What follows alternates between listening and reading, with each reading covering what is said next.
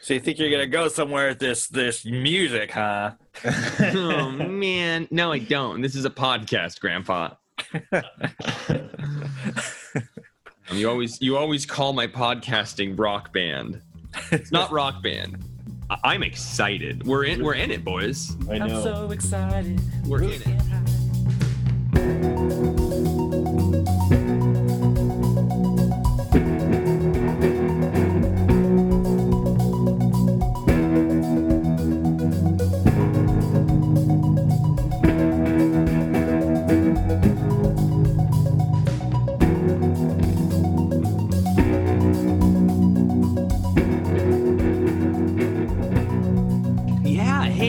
Everybody, welcome to Batman in Quarantine, episode 37. I just proactively looked at the doc to make sure I was right, and I'm 75% sure that's correct.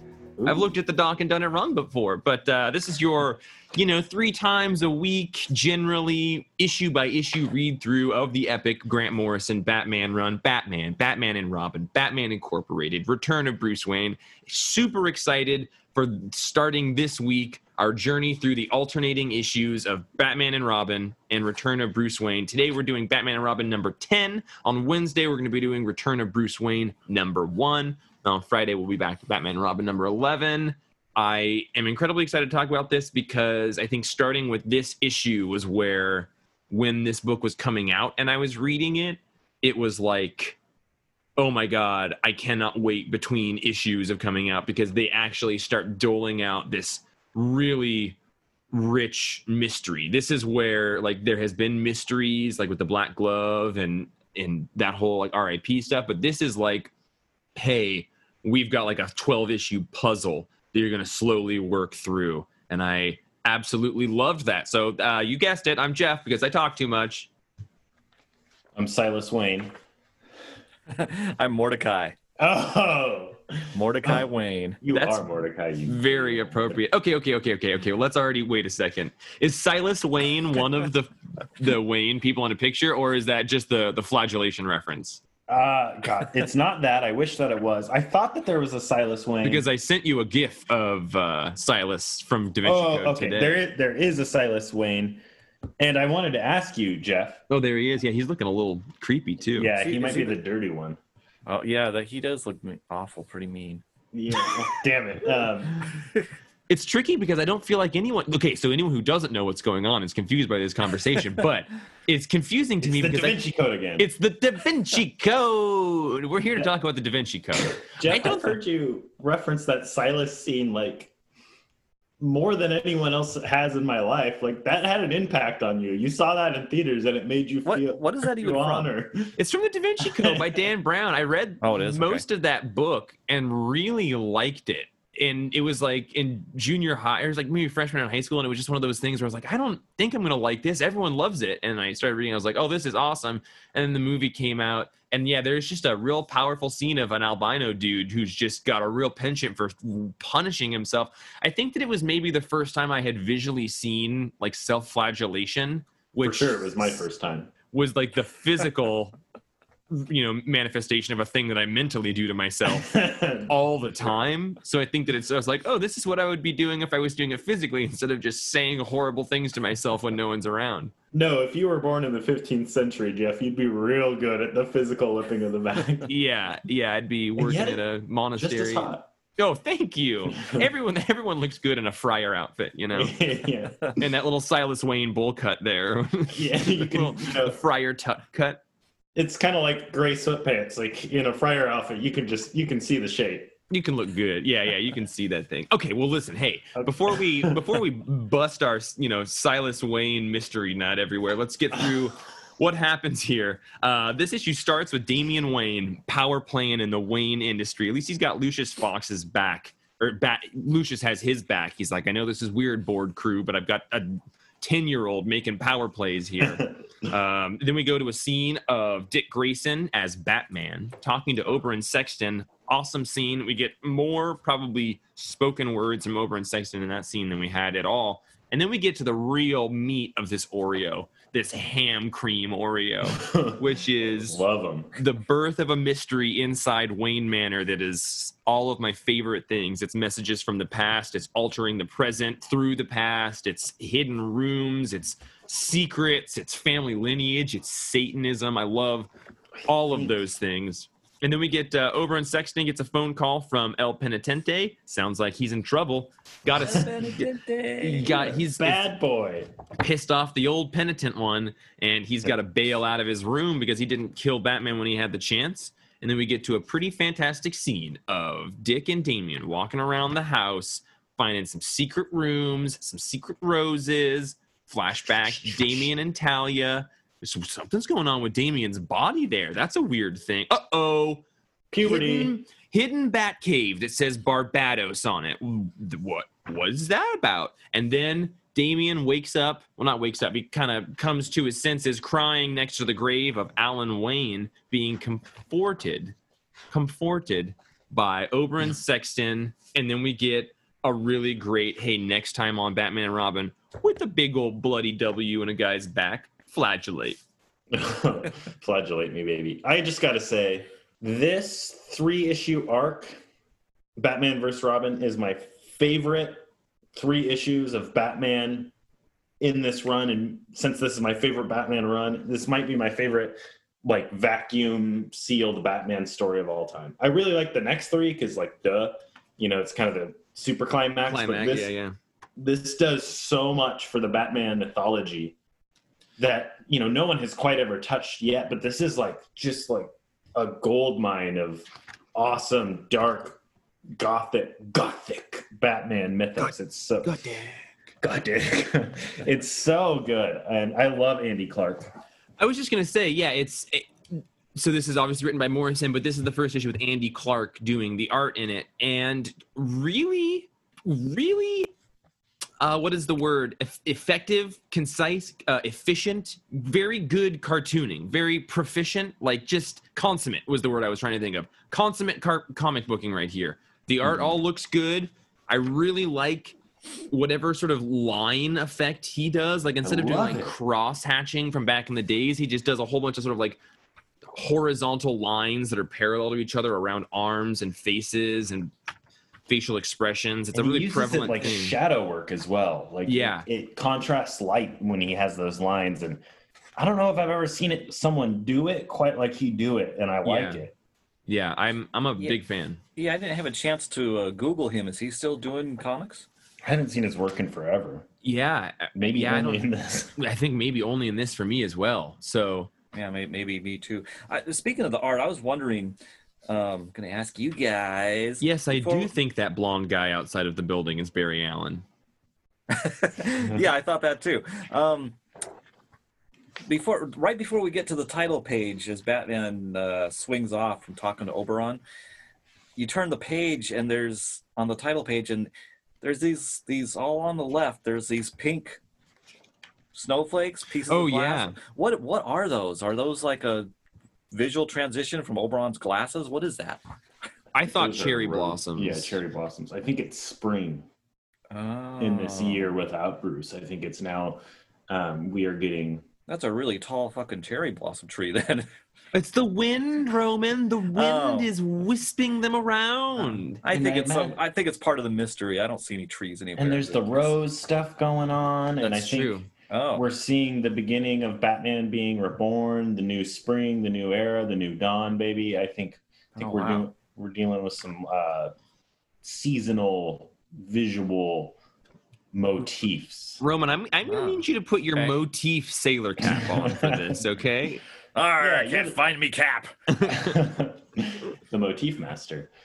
Um, So we in the in the boardroom here, we've basically got Damian saying that, hey, you guys are gonna have to deal with me. I'm not sure if he just gets, you know, you get to be the in charge of the company because you're a 10 year old and your dad's MIA or whatever. But with Lucius Fox's support, I guess he's got some merit for being there. But I think it's really interesting that he's in talking about like financial irregularities that he int- decided to investigate. The the main thing he wanted to look at was charitable causes, which is such a Damian thing, but what they find out is that there's been a bunch of uh, money going to a Thomas Wayne Foundation for railroad accidents. Yeah, yeah. There's. I was wondering how that ties in. I get well. I guess it doesn't tie in directly, probably, but there's got to be something Morrison saying about trains and the Mexican train that Oberon or El Penitente keeps talking about.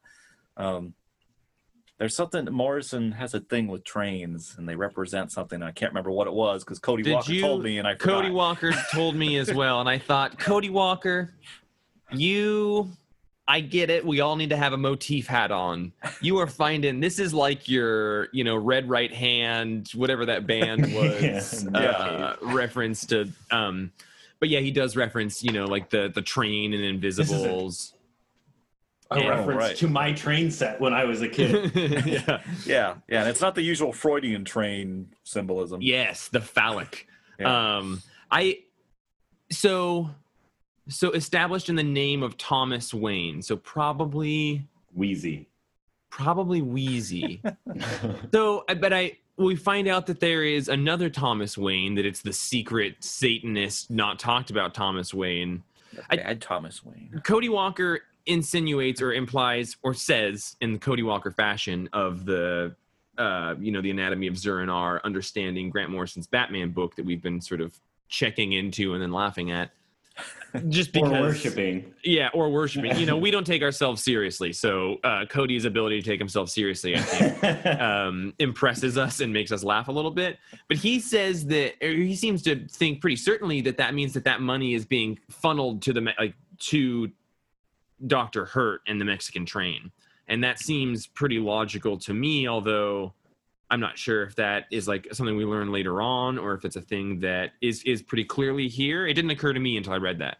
That's my read on it. Is that's like because Thomas Wayne, El Penitente slash Doctor Hurt was like kind of just seeding all in Batman RIP. He was like getting up in the Wayne legacy and doing all his like nasty shit. I think he has this thing that's like where it's a dump for all of his projects that he's funneling the Wayne family money to pay for like you know I need to go to work, this strange Mexican house and whip myself for six months. Like, Right. That's how he, so I think that's maybe something that Grant Morrison didn't fully like explain, but I think that that's how he's funding all of his stuff and how he's trying to like take over the Thomas Wayne empire.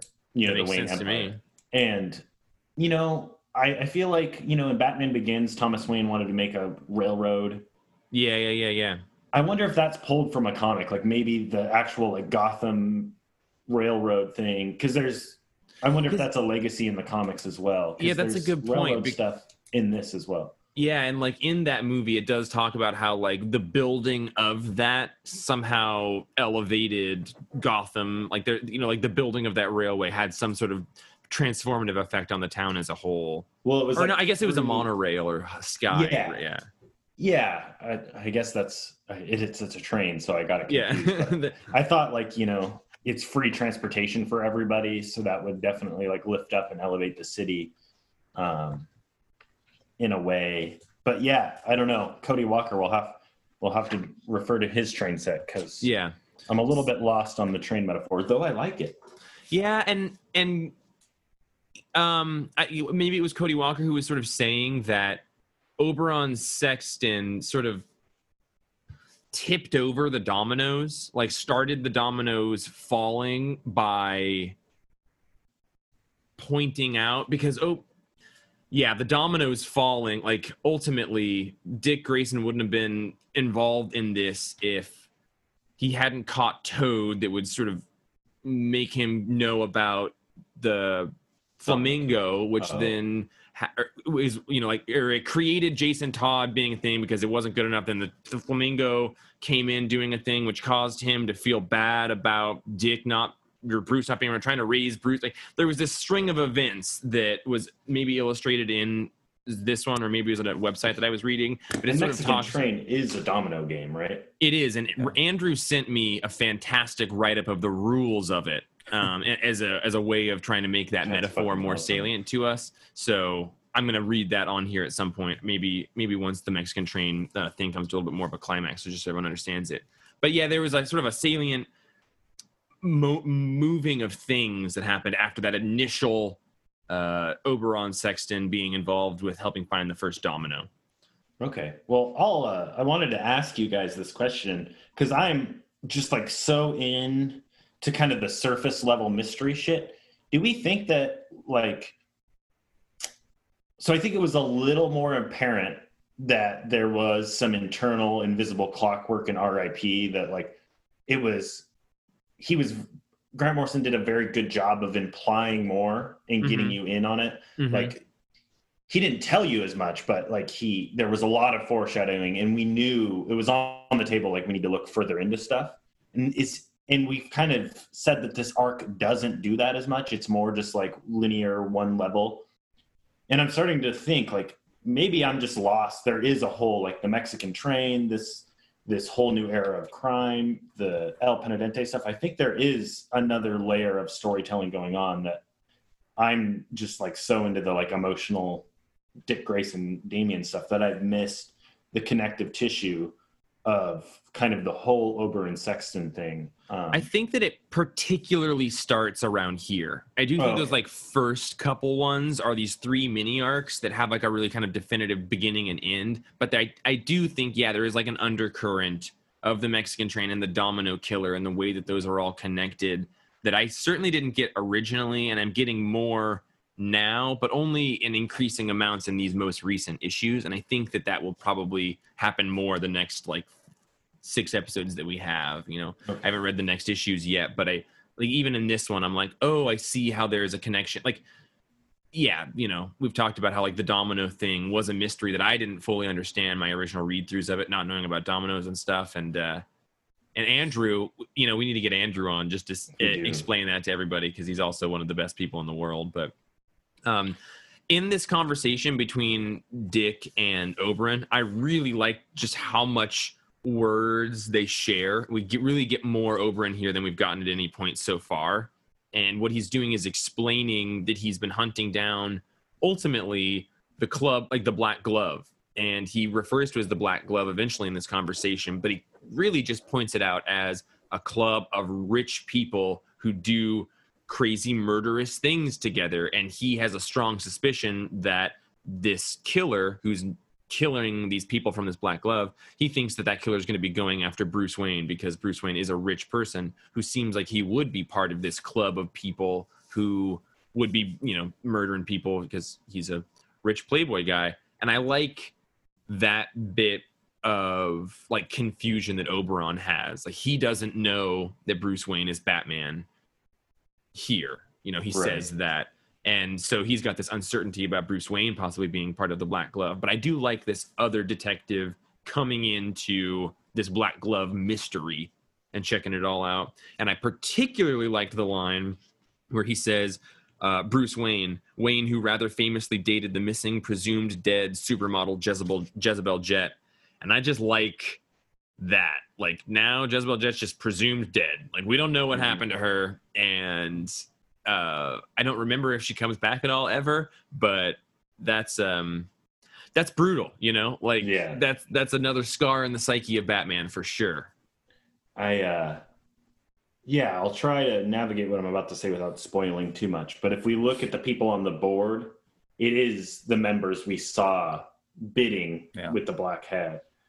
And at the funeral for like when he escapes the the grave even those Right. like the yeah so this this domino killer is targeting the black hand. Mhm. Um, I really like kind of how anti-rich this is. Like there's almost like a borderline class a- analysis going on here. Because it makes me think about epstein and stuff right now Right. like all these rich horrible people doing these rich horrible things and it's right, you know- rich people can't be moral. And- yeah unless you you know you're Bruce, which is you know this kind of fictional thing. But and gravediggers back in the day were the lowest members of society. They would you know literally dig graves for money, and so this guy is like Oberon Sexton is modeling himself as this detective going after the a killer of the rich, but he's like the lowest class.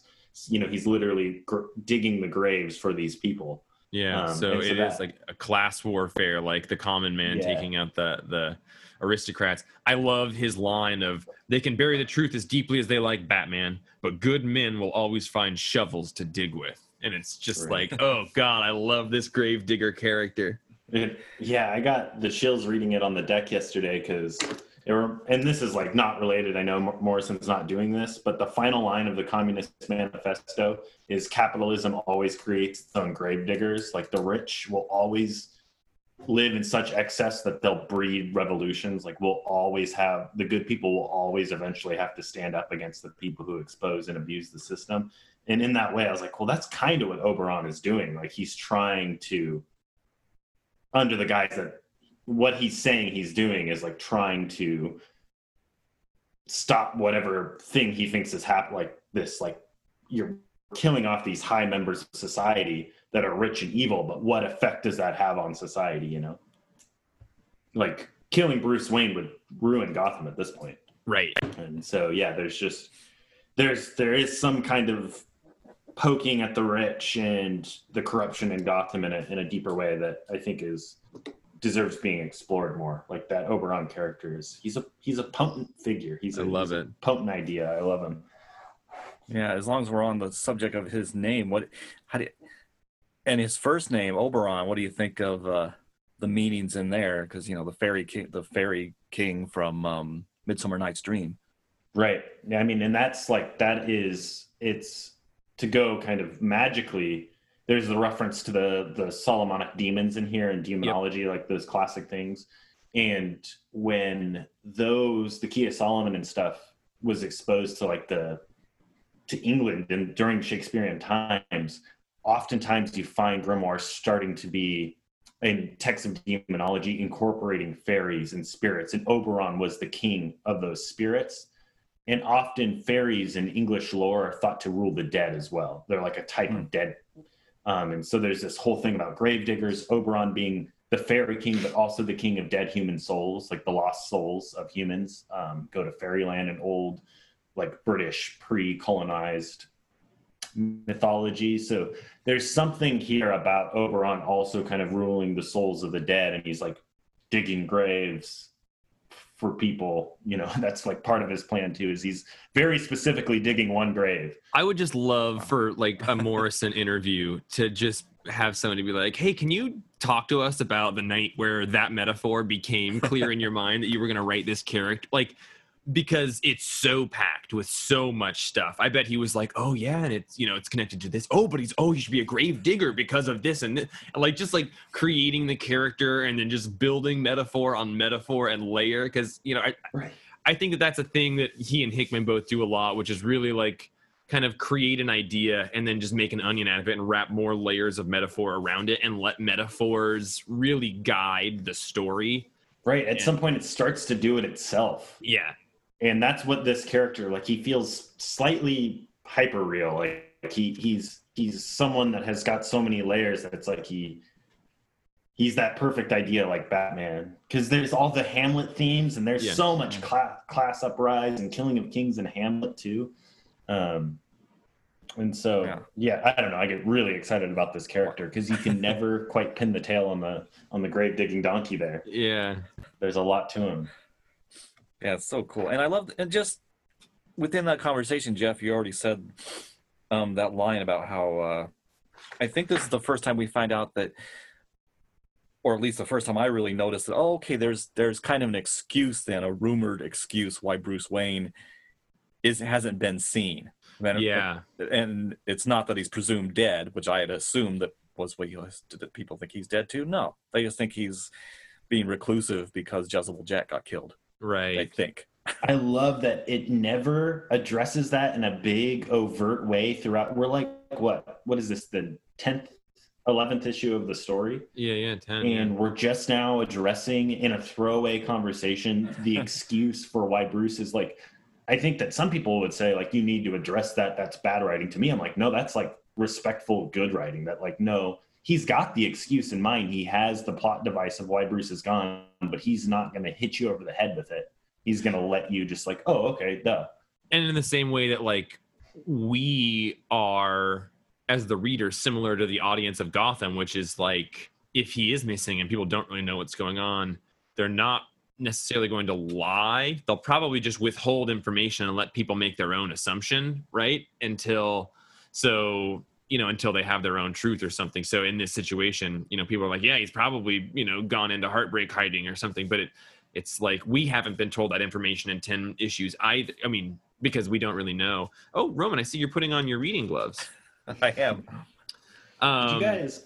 oh, yeah yeah sorry. please no Jeff, I specifically wanted to ask you this um, in Roman too. Is it kind of? Do you guys think that there's like a, a kind of a chemistry between Dick and Oberon in a weird way? Like they're kind of like into each other. They're like, oh yeah, this guy. Like they're they're into each other's minds. They get along more than you. You know, you think that Dick Grayson would be pretty suspicious of this this guy. yeah You know, they they they have yeah that's true kind I, of like mutual respect for each other in a weird way. and I think that Dick probably also has relied on Bruce as the primary detective in so many regards. I think that he probably does get off in some way on on not sexually get off Jeff, but um, I think he does enjoy this like back and forth of solving a mystery with someone, and it's it is a person that you know it's ten issues since Bruce has been gone, so we don't know how long it's been, and He he hasn't had that. Yeah. and there may even be. I'm I'm I'm theorizing about you know Dick's psychology, but just because um, Oberon kind Dick of psychology. Dick's psychology, just because Oh. Oberon kind of just just because of the uh, the suit and the hat, the general. There's I can't help but wonder if there's like a general kind of like oh he kind of visually reminds me of a ringmaster, so I'm gonna Oh, there's some trust I in that say, is he is who Oberon is in this character that he's constructed? Is he designed to make to have a familiarity in a dr- draw that Dick Grayson? Hmm. Like, is he designed to make Dick Grayson like him and feel comfortable around him? Like, is this character could be. this whole being kind of constructed to the whole bean. Oh. um, in the next scene when they're walking through the you know Wayne Manor in the dark because he's gotten the call from Alfred to come back home because he's found something. He does say you know there's something familiar about Oberon Sexton. So I really liked, Mm, and that was one of the most fun things. And I, what I didn't like about Cody Walker's read on it is like in that conversation where they're talking, Cody says like it's pretty clear that you know Dick knows who Oberon is at this point, and I'm like I don't think so.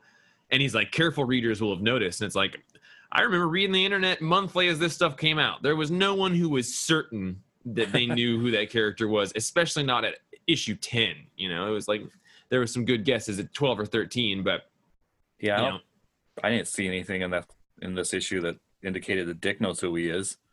I love that Alfred has had them walking through the the Wayne Manor in the dark, which maybe almost feels a little unnecessary. But he says like he's had the power turned off because they're debugging all of the you know the, the El Sombrero turning Wayne Manor into a death trap in R.I.P. So that's a nice little connection to that. But it also does a fantastic job of just we've got this very spooky mystery now, but it's all being done in the dark, and I I really liked that. That takes us to like this several page these two or three page scene that I looked back at and consulted more than just about any comic, you know, for the months after this came out, which is like I love that Alfred says hung in the correct order for the first time in years. The you know the portraits of the Wayne family they appear to be clues in these pictures. So my question is, okay, why? What order were they hung up in, and why not the the older? Like why not in lineage order? I Yeah, and I- think. Oh, go ahead. Oh yeah, and I don't know if they get to that later and talk about that, or if they were just hung up randomly and no one ever cared to put them in chronological order, or what. it, it's convenient that you know rearranging in this way would then give to answers, but it's also like, well, why what why wasn't it ever? I I, don't know. that Bruce Wayne, by traveling through time and past, is putting the lineages back in like temporal order. Like he's going through and becoming each one of these people. And so I think there's something about maybe these some of these photos weren't available. Like they didn't have them. They took one down. Like I think there's something about Bruce. I, I don't quite. It's more of a feeling than like, oh, this is the mechanics that do it. But like I think somehow Bruce is like adjusting the lineage as things go on, and now it's only possible to get them in a chronological order because we have Bruce going through this linear order through time. I think there's a lot of different ways that people tell time travel stories, and they're, they're one of my favorite types of stories. I love, you know, time travel. And yeah, this one's sort of, I have time travel theory grouped into a couple different ones, but this one feels to me like, you know, if you change something in the past, it changes modern day, but it doesn't change your whole memory. Like you could actually physically like watch something, you know, change like they could be staring at a wall and there wouldn't be anything there. And then if Bruce in the past created a doorway there, then they would like see a door appear. So it doesn't cause it's not necessarily like an alternate timeline thing where there's parallel competing timelines. It's actually kind of feeds in in my mind as like the the linear singular timeline where you know things are happening simultaneously within one line and not if he not like the Harry Potter model where Hermione goes back in time and it's almost like a separate reality that they're in if that makes Right. sense or if anyone's a Harry Potter head but you know that and that's what this com- conversation sort of illustrates is that like what if Bruce is lost in time and he's leaving us these clues which is of course what Bruce would do. My one thing that I you know we've got the omnibus here. It collects everything that we should need to know. Omnibity and it, you know he says I fr- I can't find the thing right here but oh the Justice League thinks he's been displaced in time by something called the Omega effect and Tim's convinced he left clues in the past for us to find. I feel like that information should have happened in a Morrison written issue like we know that the Red Robin run eh, the big thing has been Tim talking about that but where like that's one bubble that's saying the Justice League. So now the Justice League knows something, and they think he was displaced in time, and then they're introducing the Omega effect in here. And I bet, like, I know that there was like the Justice League, like vanishing point, like Time Master's vanishing point or something was coming out right now, where they were like going through time looking for Bruce. But I wish that this collection included the conversation where the Justice League was realizing, or someone was telling the Justice League Yeah. that Bruce has gone through time because that seems like a pretty important thing to just have mentioned in a singular text bubble here. Yeah, I do kind of wish that I don't know where you put it exactly, but at least there was like a couple panels or a page reproduced from just that issue of Justice League mentioning that. Yeah, Yeah, I feel like like it, the marketing and the I feel like we needed another extra issue to explain like this connective tissue that okay, Bruce is in time and we there's this adventure going on cuz there's this going on in here and we're like as readers of in 2009 and 10 reading this book like if you're not re if you're only reading Batman only stuff like I was, you have no idea the other parts of the story, the final crisis fallout stuff right. like i felt like there needed to be a, a more cohesive like blending of the two in this batman continuity story because you know at this point when i was reading this final crisis was too much for me so i Mhm. was i just kind of resigned to like oh whatever's going on with that i'll just i'm not going to get and And- you th- Oh, no, please continue. Sorry. Oh, I was just going to say, you think that there would be a more cohesive, like, okay, we need, and I think that's what 701 and 702 Right. tries to do, but you think it would happen earlier. And you know, what, you know, I think that you're totally right because 701 and 702 do have that scene where like they're going to talk to Superman and the Justice League, and, and some of that information is given there. I we talked about it a bit on the Final Crisis episode, but I think if you wanted to, you know, I have a hard time saying that he's Morrison has like shortcomings, although all people have shortcomings. But I think if you wanted to identify one, I think that he overestimates how many books readers are reading. I think one of the Final Crisis thing is I think he just sort of like tacitly assumed that people would be reading all of the tie-in issues, but in this modern world of like event comics being really common and there being a lot of tie-ins kind of just to make money, I think people kind of pick and choose and I think that that's the right as a reader, but I do think that some of the confusion with Final Crisis and maybe even this is that I think he kind of assumes that people are reading are spit you know getting a lot more comics than maybe just reading the batman stuff like you and i were at the time Right. I wonder if we're bringing our own event exhausted eyes with us back to this. Like maybe event fatigue wasn't quite as big as it is now. And so more people, like the model was designed like, oh, we think that most people read all these books because we're not doing 94 a year. right Uh, I think events did function differently back then. I think what's there's so. oh, please, Roman. Yeah. Oh, and I, and I think there's maybe some assumption on Morrison's part is like, oh, you don't have to necessarily explain that because Dick mentions it here, and then at the, and that'll all be explained for the reader by the end of the Return of Bruce Wayne. Yeah. So I think I think there's some assumption on Morrison's part that well, people just stick with this. That you know, you got to just stick with it for six issues, six, seven or more issues, and it'll all make sense. Right. Um, when they hang up all the pictures, I think a really important part is that yeah, several of these dudes look a lot like Bruce Wayne, uh, which is you know an important clue of these you know the the different Waynes. But there's the one missing one, and he says, "Why is the space empty?" And he, Alfred says, "Not all Waynes were philanthropists, and this is the only known existence of Thomas Wayne, the black sheep of the family. So there was an older Thomas Wayne than Bruce's father, Thomas Wayne." back in the 1760s, with a rather distinguished sect of devil worshippers. They summoned an ancient bat demon of the Miagani tribe. They did these bloody bargains. That's like a lot of really important information to just like, oh yeah, well this this happened, you know, like yeah, why is Master Planner Bruce not try to address like I wonder if this has something this guy says he's the devil, these Yeah. three Batmen are ushering this new biblical thing. I wonder if this has anything to do with my like past of bat worshipping that you know. yeah. maybe this information could only exist in this timeline now that Bruce has been sent back. So Like, Alfred in oh, the past yeah. doesn't know it. yeah, Alfred maybe. Alfred didn't know this a week ago because it didn't exist in this timeline a week ago. Yeah, Yeah. exactly. But I want to I um, want to know where Thomas's original Thomas's portrait is, because you know even if you got a black sheep of the family, my completest sense is like you know that portrait should be there. So what if he was the bad guy? I can't remember if it does come back up or not because yeah, I'm it curious might. if it does. Barbatos Love is it. is what well so yeah i guess i'll get to that in just a second. So they um are you know looking at these things solving some mysteries about like well he's looking this way when we align them this way. So like bruce kind of we can assume that like bruce it back in time because we know he's back in time at this point knows how the wayne manor looks. So he's arranging himself and his eye line and holding items to know how that'll look on the hallway in the Wayne Manor in the present day. So they're following these clues. One thing I cool. it is I know it's like such a turn on for me.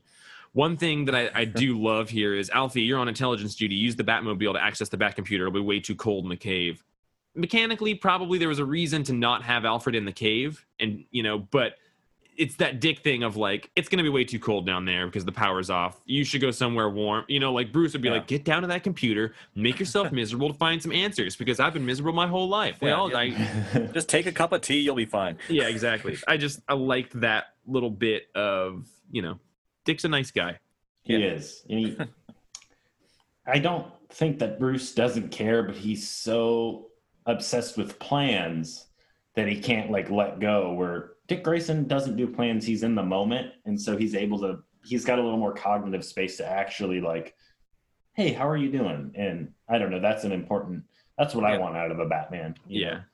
Um, Yeah, yeah. I just want to touch back on Jeff. You said you're a time travel head, and I'm sure Roman, as someone who's actually literally time traveled before, um, I I don't know. I really like time travel. I really like it a lot. I spent used to spend a lot of time thinking about like how to do time travel in a different way because it has. I think it's kind of the best type of story if done right, but it's been Mhm. used so much that Mhm. I've never seen, you know, I think that time travel often is on this like Newtonian physics, that time is this linear thing that goes here. And if you affect this, the domino effect plays Right. out. And since Bruce is this like master planner, this is almost like a new, like a quantum take. There's like present and past are communicating rather than just past creating present Yeah. like there's this non-linear feedback loop and i've never seen that done before in time like this was like a huge whoa batman doing time travel but it was also like whoa i've never seen time travel work in a kind of communicative simultaneous way like bruce is engineering events to happen through time based off of the domino effect Right. so his colleagues can help him do stuff in the past like i've never seen a it's two time travel stories talking to each other rather than Mhm. just one linear one um and like my head is still like fucked by that. I still have like the galaxy brain from from the story because it's just really cool to have. I I totally agree. There's a movie called Frequency that has like I, I believe like a young Jake Gyllenhaal in it and like Dennis Quaid, and it's like a dude who for some reason is able to like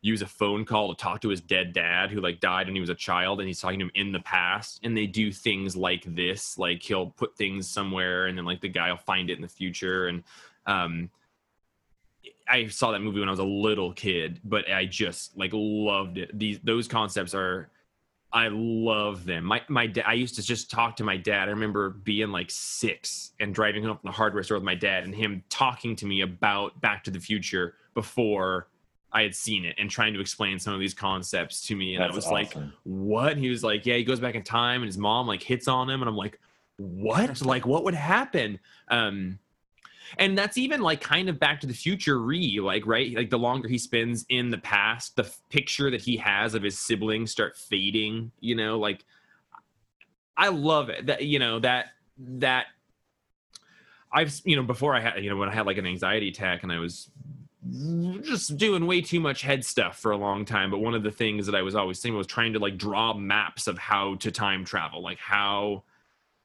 how to like metaphorically you know like not realistically be like i'm to build a machine but just sort of like i spent a lot of energy trying to think about you know i think that you could like there's got to be a, a relationship between past and present and future that is larger than we know. So if it's larger than we know let's spend a lot of time trying to think about what that is. And um yeah i love it. I've spent a little bit a little bit too much time in that well in fact at times because uh, sure. you can get lost. I, but it's uh, one of the best i totally agree with you wholeheartedly. I think it's one of the best types of fictional stories when it's done well but i think it's not done well a lot.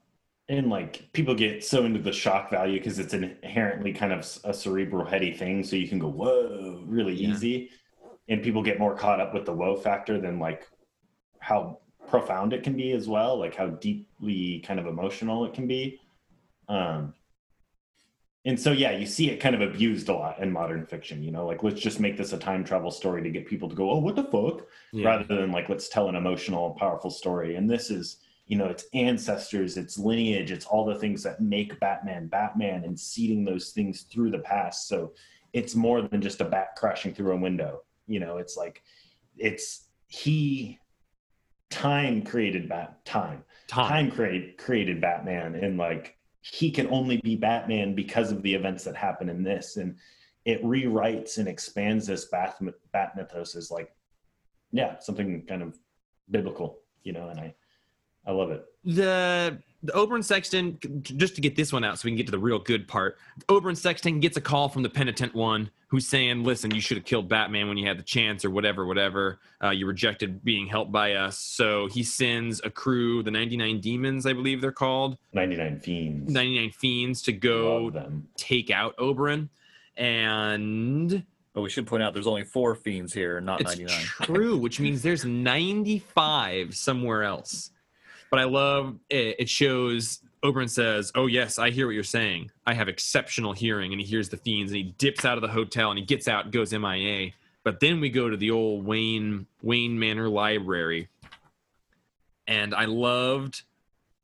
So one thing is like Justin mentioned when we were trying to do some scheduling, like how big this issue feels and how sort of packed it is, and and I agree. Not only are we getting like a lot of just sort of black background moving the plot forward, but we're also getting um, some very cool time travel mystery. And then we just get like a lot of really good character work from Damian here. I think we see more personal growth and vulnerability, which I think is the pro- the byproduct of personal growth in this issue than we've seen so far at all. And I think it's so charming, just as evident in lines like, if my father returns, like we can't be Batman and Robin anymore. And I love th- his concern about like that's just him saying like I'm having a very good time doing all of this. We get a flashback scene to him talking to Talia, and she says like you know your father's gone and his former boy wonder is barely fit to wear his mentor's mantle. And he just like cuts her off says you're wrong. Dick grayson is and then she interrupts him. But like i love he's going to bat for dick. It's so He's- cool. he's going to bat for Dick, and he, I don't know that he's able to show Dick that, you know, No. like the, but he's able. He loves him. He loves him. He loves him like Big Brother. Like it's so awesome. Yeah, I you know I was thinking about this the other day, um, and I remember like, you know, Josh will be like, "Oh, fucking Dick Grayson as Batman was great." Jeff and you and I have talked about like our fondness and our nostalgia for those this run. And I were listening to the episode with Ryan, like he's like, "Oh, I love Dick Grayson Batman and Damian Robin." Roman, I know you love it too, and it's like, well, like we all say that and love it, but this is a really short series. It's Yeah. not much bigger than a maxi series. You know, it's not a full comic book run. And I think it's because Grant Morrison, in my opinion, in this run, does his best character work he's ever done. Like, there's constant growth, and you're growing with these characters. And while we're doing time travel stuff and we're learning about cryptic histories and we're worried about Daddy Bruce, like, we're seeing that Dick Grayson is perpetually being kind and considering other people's emotions, actually mentoring and raising a child, not just teaching him how to be a soldier, but raising a little brother, you know, and like this kid who's designed to be a soldier slowly starting to learn empathy without noticing it and realizing he cares for people. And Dick Grayson is doing that in a way that Damian can't fully recognize yet. But Damian doesn't know how much he cares about everybody as much as he does. and you know to that point you, you just and damian doesn't realize it and i also think that like i think dick's goodness is has been such a guy we've mentioned you know several there's been two very clear times where justin and i for sure and i think roman to an extent like we don't like being told that we're wrong and we don't like being talked down to or we don't really like somebody being like hey here's a better way to do this. So th- there's been a couple times where like Dick has foregone saying something like that and chosen to be more supportive and not say, "Hey, you did this wrong," but maybe say like, "Hey, here's a really good way to also do this." Just a di- different way of approaching things. I think that Dick also is slowly learning how important he is to Damian, and I don't think that he is immediately you know he immediately knew that and i think that's as like indicated in this joke of like well that would mean we can't be batman and robin anymore and Dick says, No, I guess not. It's a small price to pay for getting him back alive, and I can always go back to doing Nightwing stuff. And he said, Well, what will I do? Like, do you think father let me stay on as Robin? He says, You honestly think he'd put up with you the way the way that I do? Which is like a very brotherly ribbing thing. But like Justin and you and I, you know, it, I'm sure I know we've both said things to each other at the time where totally unintentional, like off the cuff thing, but we'll spend like a couple days being like, Well, did that mean like did I fuck up? Like what was that? Like and I just love how humanly written Dick is right there because he doesn't really understand the importance of his role to this person. So for him to sort of make a joke thing, he doesn't realize that that actually really affects Damian and will cause him to have a sort of you know mental journey for a couple issues here and just like wow wow good stuff Yeah, um, I love that the way it because Dick is doing the job, you know, looking at the clues and deciphering stuff. But in the midst of that, he suddenly realize, realizes, oh, that was kind of insensitive. And, and I love that dot dot dot. Damian, I'm joking. Great.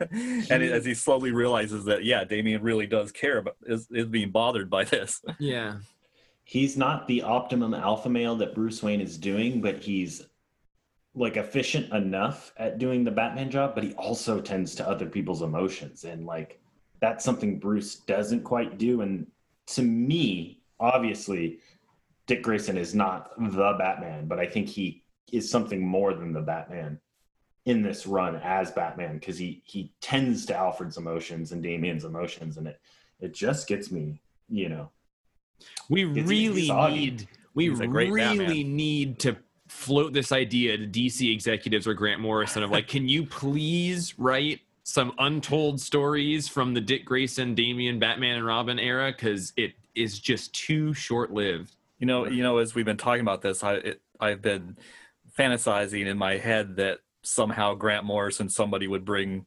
this podcast to his attention and he'd listen and and it would and he'd be like, you know, I really want to go do some more Dick Grayson Batman Da- Da- Damian Robin stories. I appreciate that there are people leaving reviews and sending. Uh, oh, please, everyone, leave a review. That would be awesome. But I love that you know we are getting emails from folks we don't know and listeners from different states. I don't know Rhode that Island. Grant Morrison would be like these guys know what's up. You know, and then eventually he'll do the series and then he'll guest star on the show. yeah. I think we might maybe be able to, with a lot of work, possibly get Cody Walker on. oh God, All right, Professor can't be on Cody. episode. um, Can I can I just say yeah, visually please. something else I love about that same little conversation there and that panel, um, and no pun intended, since Dick is pushing in a panel with the roses on it. Oh, Um, uh, but I love that that. thank you. That um, that that panel there because when because we're looking past past Dick at Damian. I love how Damian just got his arms crossed and he's and he's facing the wall with his back to Dick and he and he's and he says, "You're not joking." yeah. it's such a great true moment. Yeah, you know, I'm an adult and I can get wholly distracted by my emotions to the point where I'm not even like physically, mentally in a space that I'm sharing with someone. I'm like Yeah. on my own head trip. I think it's even more true of children. So yeah, like oh yeah. he's and I love, you know, to further that point, he's like, We found a secret passage. Aren't you just a little bit excited? You're like, Damian would normally be very excited by that. So it speaks to the importance of like this deep sense of inadequacy. And I had wanted to mention earlier that um, when he they're talking about do you really think my father's alive? Apart from some half-baked evidence dug up by a crazed timothy drake how can anyone be sure he's gone back in time? I think that like even that line to me speaks like we're really at a point more where we're exploring damian's sense of inadequacy. Mhm. we did the thing where he's a little shit and he was so disrespectful to tim but now it's it really is like you know the way that he talks about tim is even slightly evolving right? Like it's not just this competitive like hatred. There is just this like kind of an inadequacy thing. And I, I really like that. There's just so much exploration of damian's psychology here. And and i believe roman you talked when we were talking about professor pyg about how he's such a good you know we talked a lot about how these villains were good villains for dick but i, I think you had said that like professor pyg is a great villain for damian because he's got the wire mother and he's just like trying to seek the approval of the mother and wants to be close and is hearing these voices. And that is really like this two page flashback of D- damian talking to his mom when he says like i never even saw you growing up. Like when we were formally introduced to my eighth birthday party it was like meeting a movie star.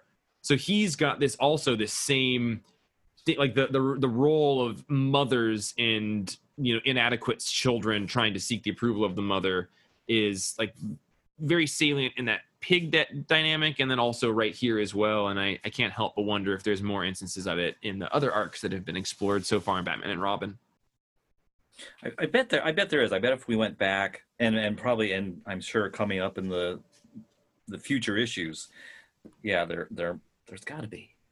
Yeah, and you know, like pigs. Whole thing is kind of this oedipal mother thing gone crazy and kind of a inferiority complex and like his he talks to his dead mom as this hollow empty statue and like Talia is this hollow empty thing to Damian. He didn't even meet the real her. He only knew her by reputation. So she's kind of this like wiry barbed tower of a human Right.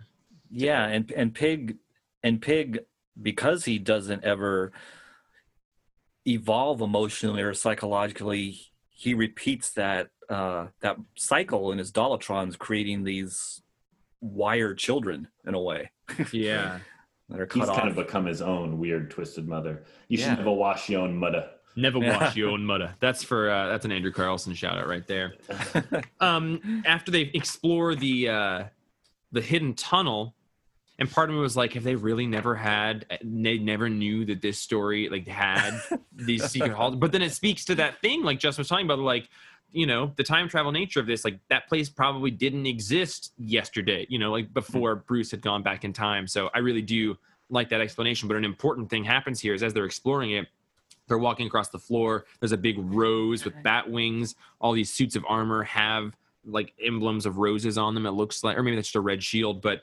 Damian seemingly unintentionally grabs a sword from one of the knights and wants to swing it at Dick and does does so to like kill Dick it looks like and removing that sword actually triggered a thing in the floor to open up and Dick falls down so he doesn't get attacked by Damian. But we learn that Talia seems to have done some work on his spine when she was doing some work on his spine and now he's maybe got some uh, some puppet some puppet attributes and that cannot feel good as a child to a mother that you're not that close to. Yeah, that now now she has some kind of hypnotic suggestion thing going on. Oh, ugh. Right, poor like, kid. Your parents are already your like Freudian super ego, and now she like literalized that and put like a technological super ego into his head. Like, I no, you listen to mommy, which is uh again back to the pig parallel. He walks around with like the voice of his abusive mother in his head all the time. Like, right Damian has the literal control of his mom in his head. That poor kid. Yeah. If it wasn't for Dick Grayson, he would turn out to be the most vicious serial killer there ever was. Because uh, as we know, um, little baby boys do not like bad relationships with their mom. It drives them a particular yeah. kind of crazy. You should love- never wash your own mudder. I love when was that Joker? Was that yeah. okay. Yeah, I. I love when he falls down into this secret cave. He just says to Alfie, Alfie, which I love that he calls him Alfie, uh, something's up with Damian. And like that's I just like I like even that respect. It's not like it's not like fucking Damian, I was wrong about him, or like he's bad. Like he just like something's going on with him. He's feeling inadequate. We need to tend to his emotions. Is like what that statement to me mean. Like something's up with Damian doesn't feel as much to me like we got to bust some crime. Something's wrong. It's more like we got to take care of this kid, and I, I really like that. And I just like how he, you know, he's detectiving right there too. Like Damian's about to slice him, and he's like, "Hey, Alfred, there's this other thing going on too." Like he's observant, Yeah, and I, I don't know. I just like, yes, we need to tend to his motions, but maybe he does suspect that mom has some foul play. I think that Dick Grayson is a particularly good detective, and they're just they're showing that. Like anyone Yeah. who started as a kid. You know, he started at an earlier earlier age than Batman. You would be inherently kind of a really good detective. He's been doing it his whole life. I did have a question. yeah. Damian grabbing the sword to slice Dick triggers the thing that saves Dick. Did Bruce in time set up that booby trap to potentially sa- save Dick Grayson from this attack that he foresaw happening? That's so- a super super cool idea. I guess the question for that becomes: Does you know?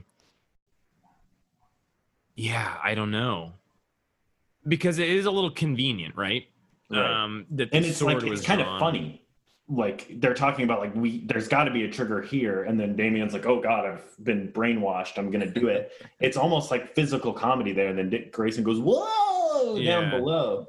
So it's like, is this causality of Bruce affecting time?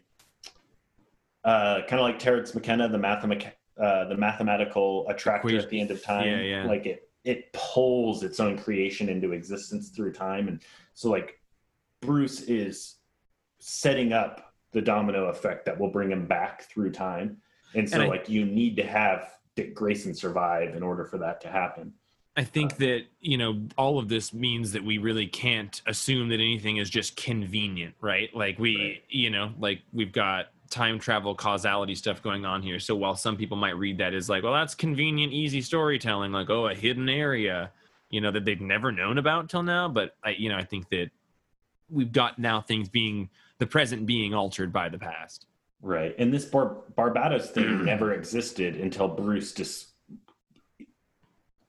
creates it by encountering it. And so, um, yeah, yeah, I, uh, I wonder how much Bruce's influence is here, and that's like deliberately written in that we're mistaking as just like plot mechanics. and just the metaphor of like everything is in the shadow of Bruce. You know, like everything Yeah. is. It's we're still. Roman, were you gonna say something? Um, I I don't know what it was. But you're so damn cute. You are Professor Cutie. So Aw.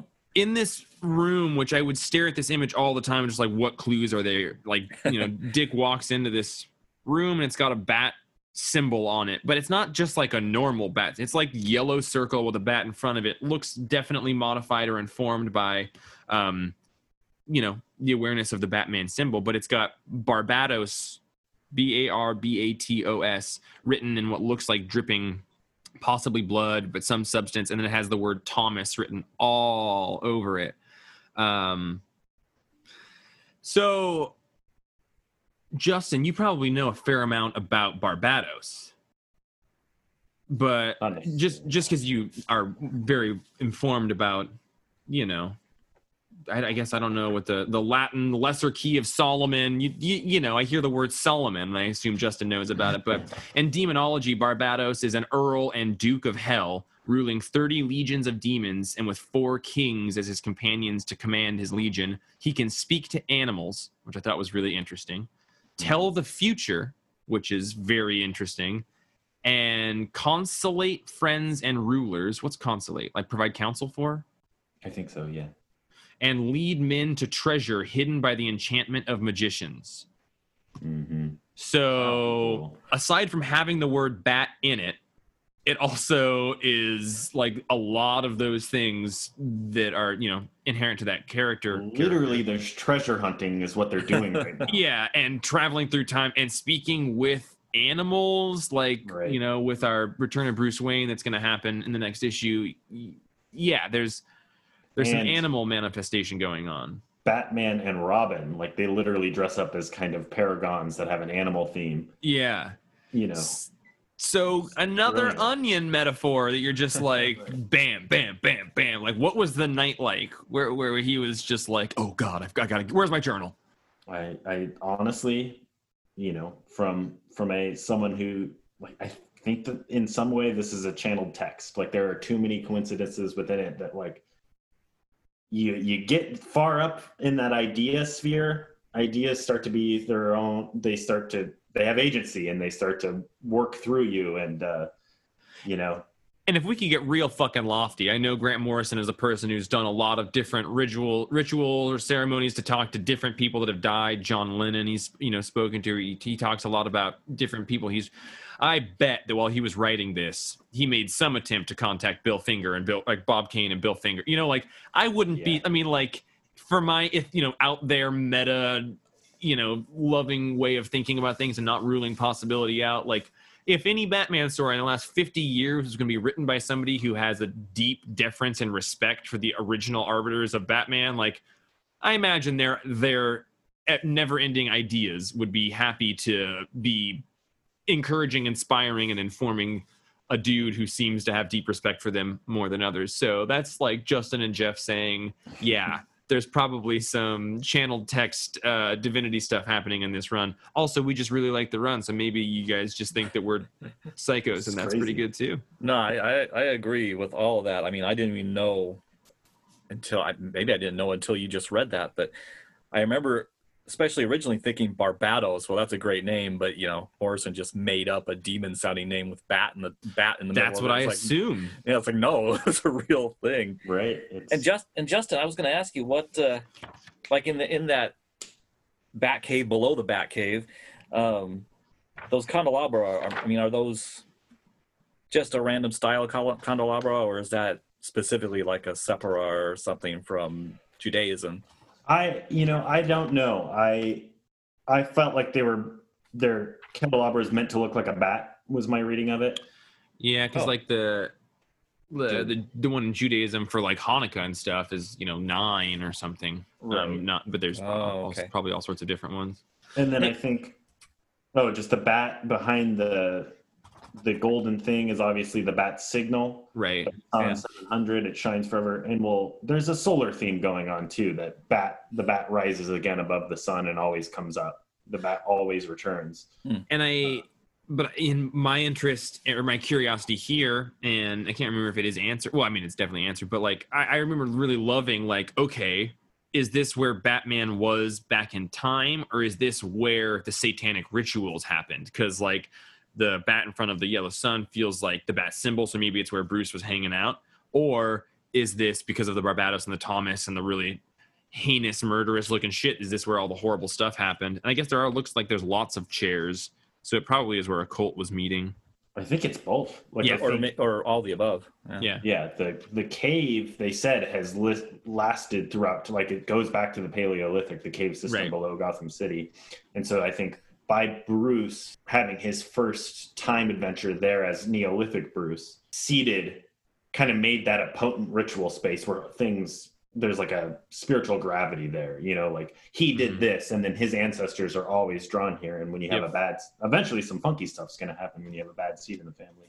Hey, while Damian is talking to Talia, if we go back a couple pages and Talia stands up at one point to approach him in the wheelchair, there is a symbol painted on the wall there, and it could just be like Asian iconography or something, but it also looks very similar to the Barbalith from Invisibles, if I'm going to pretend to be Cody Walker for a second, which is the sort of uh, thing hidden behind the sun to usher in evolution. But it's like one of the most, like I remember Grant Morrison speaking and somebody saying like if somebody was to get a tattoo of a thing from your comic what would you think would be the most like distill your entire body of work down to a single image? And he was like the barbalith um, which i think is really interesting. Uh, yeah, looks like it's hanging on her wall there.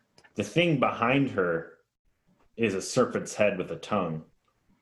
And it's the head of what we is that like in her chair? Yeah oh this chair. yeah the symbol behind the chair. Yeah yeah yeah. And we know what that another word for a giant all-consuming serpent is right yeah yeah we sure do we sure do um um oh and then at he the end good Yeah, Damian runs out. He does seem to immediately know that his mom did something to him. He's like, "What have you done to me?" Um, and as he runs out to the gravestone that says Alan Wayne, he is grabbed and it says, "Shh, they're everywhere." And it's Oberon Sexton, uh, so awesome, is there to help Damian because there's a whole bunch of murderers out around Wayne Manor, and Oberon Sexton we know has been thinking about Wayne Manor because because of because. right. And the fairy king fighting demons in the graveyard is also what that is which like i said um you know the imposition of colonization uh judeo-christian mythos being brought into like pagan fairy lore. Like that's you know the souls of the dead are being consumed by demons here in bruce's graveyard is a pretty cool motif. Yeah, I was going to ask you, um, why why is uh, Sweet Belial referred to as these two like male and female twins, binary nature, and then the other guy is called Duke Zep- Zepar. Who's Duke Zepar? zepar is a, a demon from the lemegeton um i think Where- Is that? for- Or did those? I missed those references in here. Is that something you just know, The- Roman, or is that? No, that that was the as Oberon's on the phone with El Penitente, those four assassins show up in the hallway, Oh, okay, okay, and that's just their names. okay. yeah So they're just cranking out fiend names for all of these people, probably. and they're all from the the lesser key. So zepar is a duke. Um i forget his what the- like each duke rules over certain facets of reality and you petition them to you know just like barbatos does communicates with animals and gives you these skills. I forget what zepar does. Um in the next few issues we meet naberius who's a really famous demon from the key of solomon that is the they call him he shows up like a dog he rules over the dead uh, he opens the gate to Hades, he, and you kind of see that, you know, historically he's that dog of hell. He's Cerberus, and his Naberius and Cerberus are Interesting. a very similar name, and so you see Naberius is in the graveyard, being the guard dog of the dead. Um, and so all these names are picking from the Key of Solomon, and he does a really good job of um, like incorporating their demonic offices as their like visual motif. Mm. So um, Yeah. um who's the main dude that talks a lot of shit i think it's zepar and zepar shows up as a bird and he's got a black raven with him um so morrison i really Clearly love- informed. yeah and just like i don't know like we're in a world where animal archetypes are used as costumes so why not use these horrible devilish beasts from the key of solomon as these kinds of criminals? And uh he he just he's really skilled at like you know drawing from things and making them work besides themselves. You know it's not just like oh i'm gonna let you know that i like to read occult books. It's like no they actually function in the story. Um Yeah, yeah, I'm really curious. The leader of those four, we don't find out his name, but I'm really curious because he's got feathers all over his shoulders. yeah yeah it's that guy and introduced the- himself That guy, what? he eventually introduces oh that might be naberius um Oh, Okay. Because well, he does say Lord Zepar, the gut shot is thy own, and but I mean he could be speaking to himself in a sort of like I have to make this decision. And oh no, were you he's saying he's Zepar? Naberius. Okay, and then Uh, yeah. I thought he was talking to the guy in the red the red okay, shirt. I was just trying to make it fit with Zepar being the bird attribute that Justin was talking about. So I twisted the language to be him. and I know that um, Naberius also doesn't always show up as a dog, um, though he does a lot. Um, I uh, got pretty into studying like the pagan roots of a lot of those spirits in that catalog because a lot of them are just spirits from other mythologies that were colonized into the Judeo-Christian thing and told that they were demons. Um, and so, um, you know, they show up differently throughout time, but they they have kind of an internal logic. Um, and in the next issue, he refers to himself as a marquise, and that's like a a type of rank of demon in the Key of Solomon as well. So wow. he's like a general who orders bad boys around, Guys, which is what he's doing. Oh, so cool. clearly i think listeners know that we are excited about this phase of the story considering how much we just lovingly juiced out of it and i'm so so so grateful to be talking to you both uh, justin i love your knowledge of all of that stuff that i think will come back many many Yeah. times over the next 12 issues um, yeah, maybe there's just some divine Bill Finger, Bob Kane influencing your reality so that you would make sure to know lots about that stuff. So we could record this podcast one day and you would be the one who has, uh, so I won't have to go into Wikipedia to read summaries of different demons. Um, so I think that kind of puts us an end here. You guys got an extra big sized one, you know, Yeah, I'm to sorry. follow back. Don't, not you, not your fault, not you. Um, We were but flagellating all over the place. yeah, I was, I almost had to pause to flagellate in the middle of all that. Oh yeah, I, I'm uh, flagellate when we get off of this call. yeah um just, just going back to that the hilarity of me trying to originally think that these were going to be 15 to 20 minute episodes at the beginning of the first recording. Um this one's going to be at least an hour and i love it and i hope that people dig that. I hope that they like listening to how excited we are. I hope that it does make everyone feel like they're hanging out in a comic shop again. You can get a hold of us by writing an email to batmaninquarantine at gmail.com i have one or two i want to get to tomorrow well wednesday but um which we're not doing it today uh because this is already too good and i don't want to cut anything out of it so roman thank you justin thank you Thank, you. guys. and uh, I'm super. I cannot wait to read Return of Bruce Wayne because I've never read it a second time. Can't wait, and I know way more about DC lore, Grant Morrison's brain, and uh, and and everything. I guess probably than I did nine years ago. So uh, can't wait for that. So we'll see you all on Wednesday for Return of Bruce Wayne number one. On behalf of Roman and Justin, I am Jeff. We're Batman in Quarantine, and we are super excited to talk with all of you more in the near future. See you in a couple days. Have a good week, everyone.